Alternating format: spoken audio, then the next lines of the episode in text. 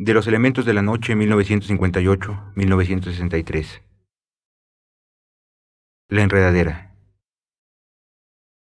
Verde o azul, fruto del muro, crece, divide cielo y tierra. Con los años se va haciendo más rígida, más verde, costumbre de la piedra, cuerpo ávido de entrelazadas puntas que se tocan. Llevan la misma savia, son una breve planta y también son un bosque.